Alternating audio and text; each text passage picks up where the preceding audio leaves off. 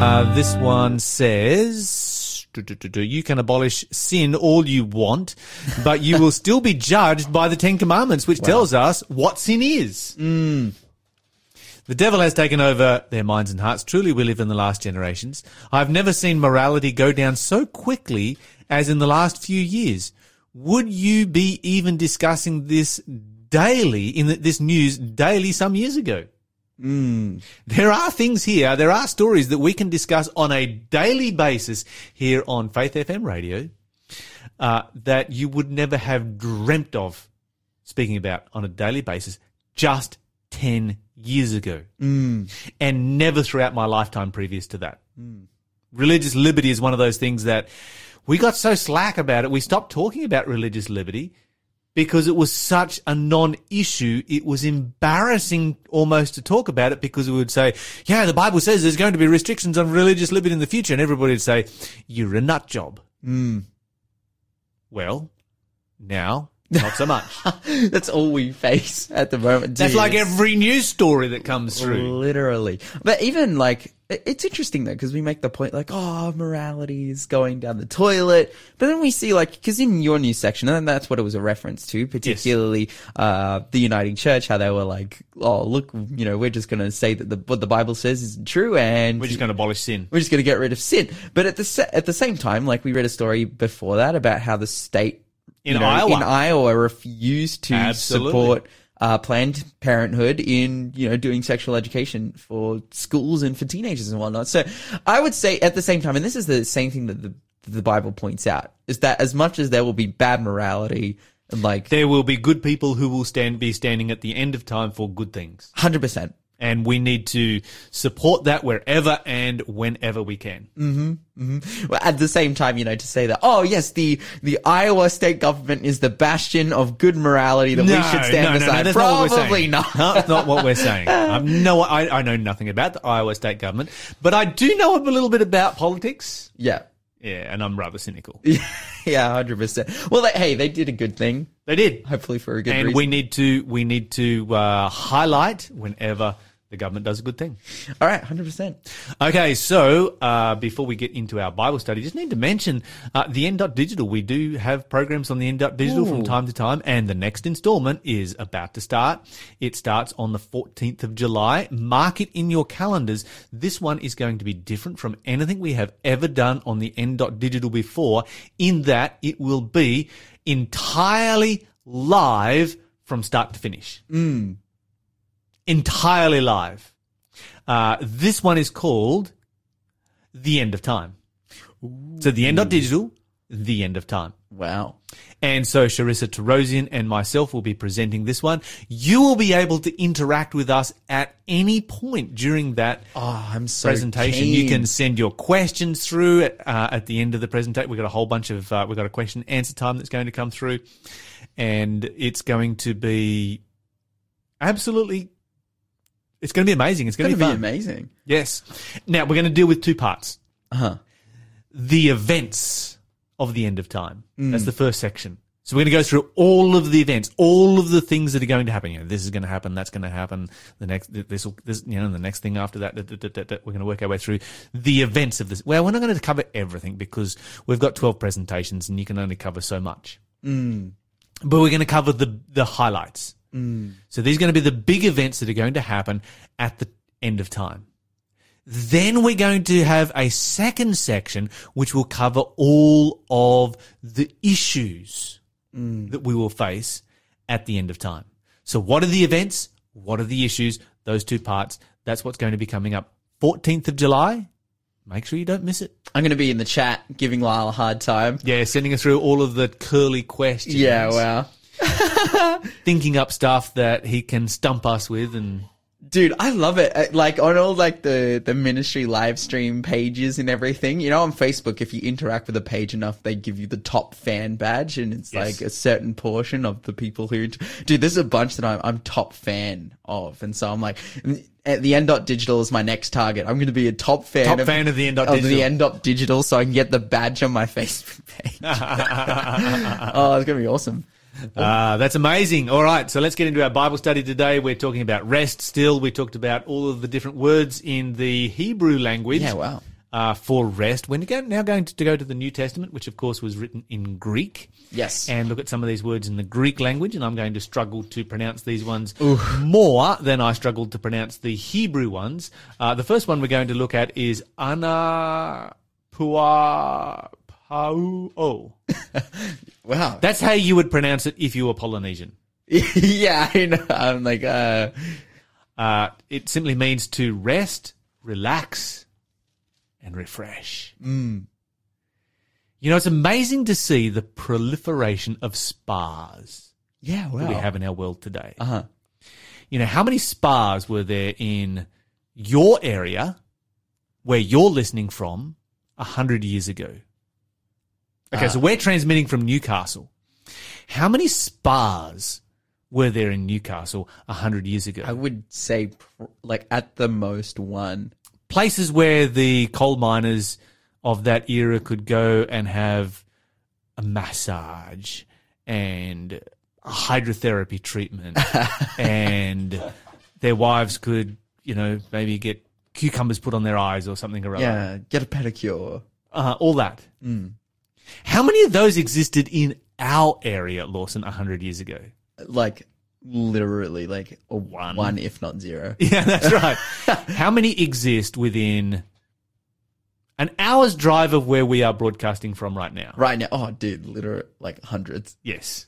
Yes. Like, they're all over the place. they are everywhere. And of course, because within an hour's drive, of course, you've got the Hunter Valley wine region that's full of spas. Mm. Everybody comes up there and, you know, does their wine tasting to destroy their health and go and goes to the spa to restore their health. So poison and antidote happening there, but whatever. yes. Um, but you can kind of pretty much go anywhere and you're going to find, you know, even if you go through the outback, I'm driving through the middle of the outback up the Oodnadatta track and here they've got, you know, hot springs that are good for your health and go and sit in the hot spring, which is good for your health and all this kind of stuff.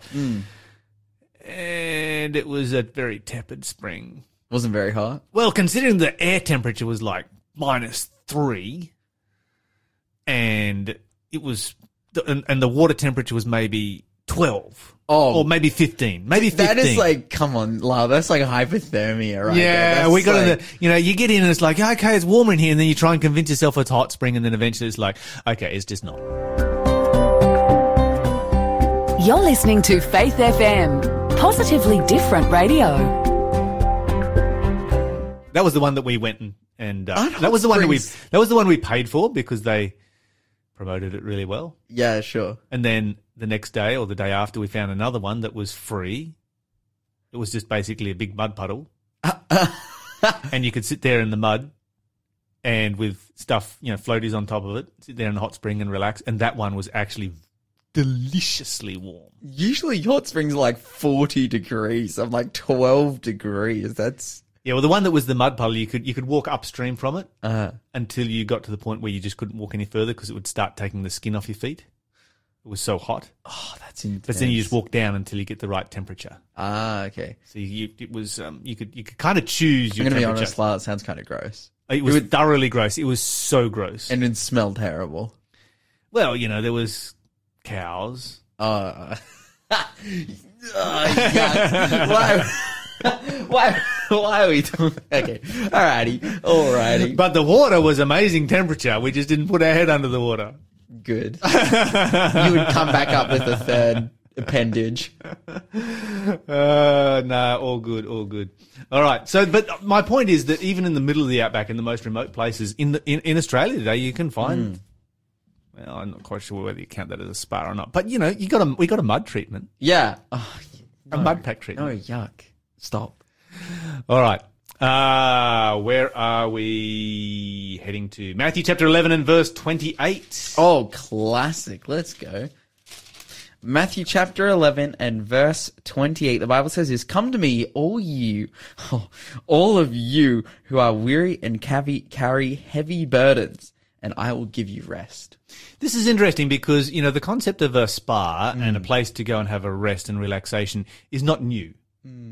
You know, in the time of Jesus, the local uh, place for rest and relaxation and going for a spa was Jericho. Yes. You know, because they had that nice climate. It was always warm. It was even temperature. And that was kind of where people would go for that kind of scene. The Romans were famous for building their you know, massive heated baths and so forth. And so it's not entirely new. It, it, people have understood for a very long time the need to relax from time to time. And here, Jesus comes and says, you know, come to me, all you who labor and are heavy laden, and I will give you rest. Mm. And this is this word here, uh, ana, pu, anapauo. Yes. That one. That one. That's, that's the word that he's using there, which means to, to rest, relax, and to refresh. Mm.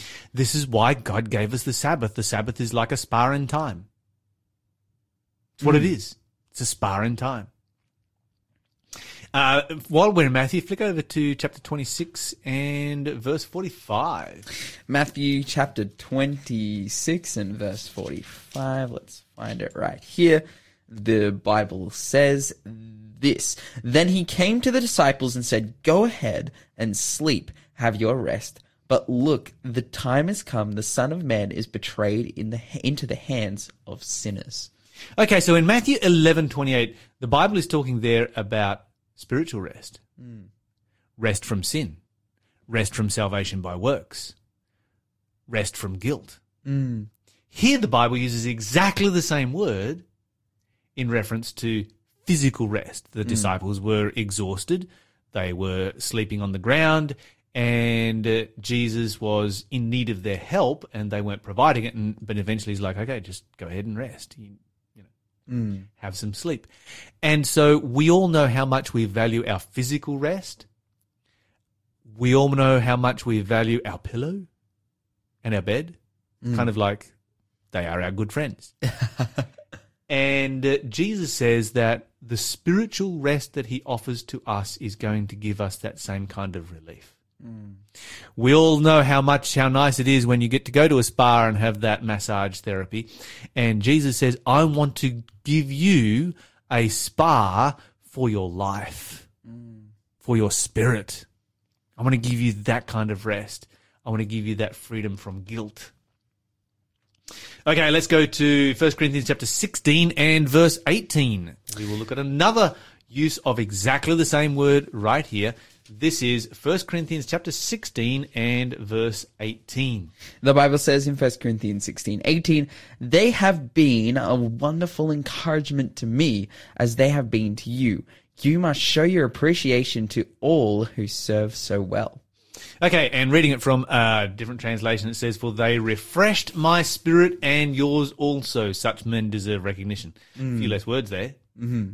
But the word refreshed here is that same word that Jesus says, that Jesus uses when he says, Come to me, all who, all you who labor and are heavy, heavy laden, and I will give you rest. Mm. Is not just rest, rest from sin, rest from guilt, rest from shame, rest from salvation by works. It is also refreshing. Mm. I will give you rest and I will refresh you. In other words, I won't just forgive you of your sins. I will come into your life and I will change your life and make you into a better person as well. Wow. That's what it's all about. All right, so let's look at another word. Um, this one one is even harder to pronounce, but it starts with the letter H. yep. Okay, so the le- the word starting with the letter H, and let's go to Luke chapter twenty three, and verse fifty six. Luke 23 and verse 56 as I get it here in front of me. Matthew, Mark, Luke, the uh, third of the New Testament books. Luke 23 and verse 56, the Bible says this. Then they went to the, uh, then they went home and prepared spices and ointments to anoint his body. But by the time they were finished, the Sabbath had begun. And so they rested as required by the law. Okay, so this is this other kind of rest that the Bible speaks about, and it's in reference this time to the Sabbath. Mm. And so here you have uh, the women who were preparing to embalm the body of Jesus. The Bible says that they rested according to the law. In other words, they rested according to the Sabbath. Okay, now I want you to I want you to consider that as we read our next passage, which is from 1 Thessalonians chapter 4 and verse 11. So this is resting according to the Sabbath. And Yeah, First Thessalonians chapter four and verse eleven. This is going to be insightful for you. First Thessalonians 4:11 the Bible says, "Make it your goal to live a quiet life, minding your own business and working with your hands, just as we instructed you before." Okay, so here that word for resting, according to the Sabbath, is found in the context of leading a quiet life. Mm. In other words, if you put those two thoughts together, you have this day once a week, which is the Sabbath, which is a time, an opportunity for quietness. Uh, continuing on from there, if we go to Acts chapter 11 and verse 18. Acts chapter 11 and verse 18. Acts 11 verse 18 the Bible says, "When the others heard this, they stopped objecting and began praising God. They said, "We can see that God has given has also given the Gentiles the privilege of repenting of their sins and receiving eternal life." Where do you think the word rest is in that passage? Repenting? Nope. Uh It's where they stopped objecting. Ooh, yes. They rested from arguing Yes. and objecting. Okay, that's where it comes in in that, which is very interesting because once again, it brings in that sense of peace. It's like, okay, we, we have peace right now because our questions have been answered. Uh, we can relax. We have been having this debate, but now we can stop because we have uh, solved this problem. We don't, you know, need to continue with it anymore. And that, you know, God has granted us repentance that leads to life, and so we can rest. So we find here this one is also connected with the Sabbath, but it's it indicates quietness, and the Sabbath is a time when we can have quietness.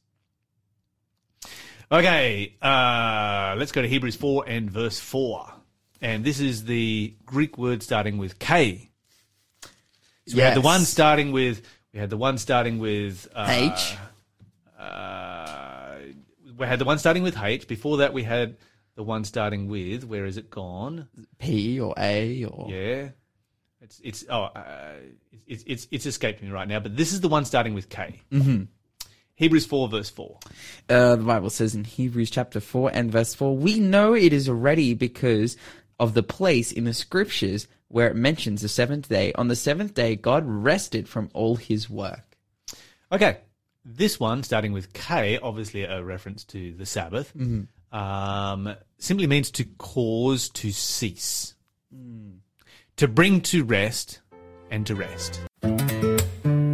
You're listening to the Breakfast Show podcast on Faith FM. Positively different. All right, let's get back to our Bible study. We're talking about rest. Mark chapter 6, verse 30 to 32. It's kind of one of those central verses for this particular Oh, classic. Uh, passage, uh, for this particular Bible study. And we're going to look at what Jesus has to say here along with some context. So let's just start with, uh, well, let's start with verse 32. Um, Mark chapter 2, did you say? 6. Mark chapter 6. Okay, Mark chapter 6 and verse 32, the Bible says this. So they left by boat for a quiet place where they could be alone. Okay, so they've gone sailing. Mm-hmm. Uh, you enjoy sailing? Yeah. Absolutely. Uh, is sailing relaxing? No. well, it kind of depends. Sailing can be incredibly relaxing. It can be incredibly exciting as well. Dude, yeah. I kind of get the impression from this passage that it was not a Relaxing. stormy sail. day. Oh, No, I'm, I'm, I get the impression that this is a, a relaxing sail. This is a Cook's cruise right here. Mm. Cook's not going to have to worry about his passengers throwing up on this one. ah, okay. Yeah. Because they're going to, they, they they left in the boat, they're sailing away to find a quiet place. Why is it that Jesus has told them to do that? Um, they've got lots of mission opportunities. So what we're going to look at is the larger context that we find in Mark chapter 6. And so this is your homework for the rest of the day. At some point today, go and read Mark chapter 6 and look at the whole context. We're just going to look at a couple of highlights as we work our way through here this morning. And the first one that we're going to look at is verse 7. Mm-hmm. So let's see what's happening if we go back to verse 7 of Mark chapter 6. Why is it that Jesus is taking his disciples on a break? Verse 7, 7 reads, And he called his twelve disciples together and began sending them out two by two, giving them authority to cast out evil spirits. Okay, so what's happening here in verse 7?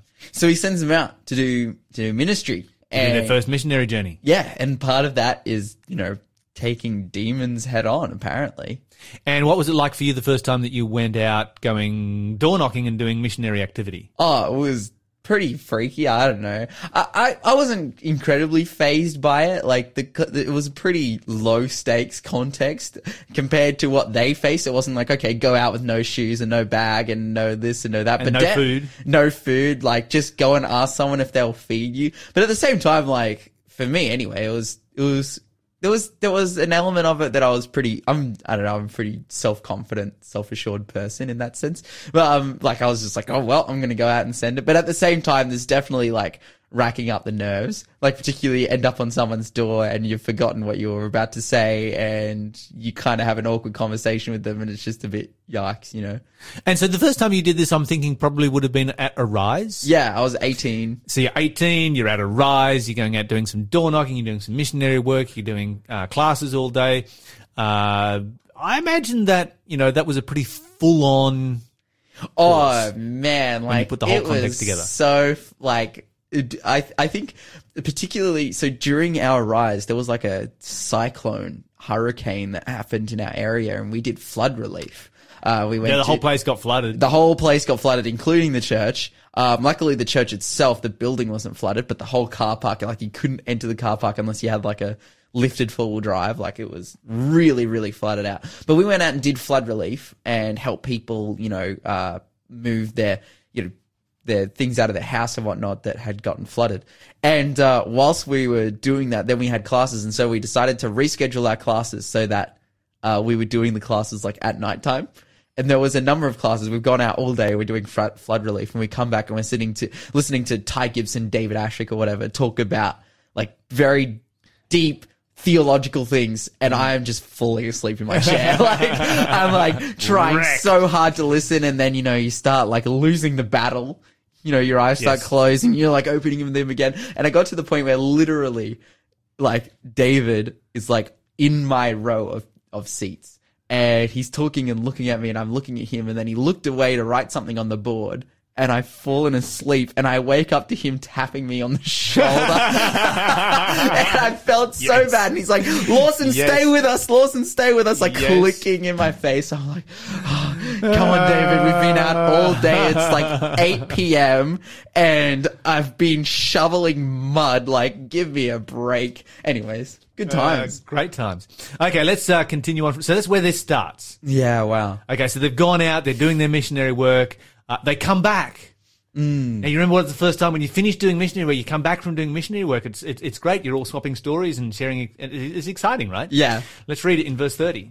Uh, then we come to verse 30 where the Bible says, as I find it on the page, the apostles returned to Jesus from their ministry tour and told him all they had done and taught. Okay, so they're full of all of their stories. You've Yeah. been there, you've done this, I've been there, I've done this. Yeah. And it's super exciting. And so they've been out, they've been doing missionary work, and your experience and their experience very different, Mm. but in some ways similar because you're both working hard. Yeah. Um, you probably had a little bit more security in yours than what they did, but nevertheless, both working hard. Mm. And so they come back and they're full of excitement. They're full of stories. They're full of, full of adrenaline. Everybody's, you know, like, oh, this happened and that happened and what happened to you? All of that kind of thing is taking place. And then we come to verse 31. Mm. So now we're getting our context for verse 32. Then Jesus said, Let's go off by ourselves to a quiet place and rest a while. And now we read verse 32. Uh, verse 32, the Bible says, So they left by boat for a quiet place where they could be alone. Okay, so they are busy. There is a Hmm. mountain of ministry opportunities, but there, of course, is the danger of burnout. And Jesus recognizes this.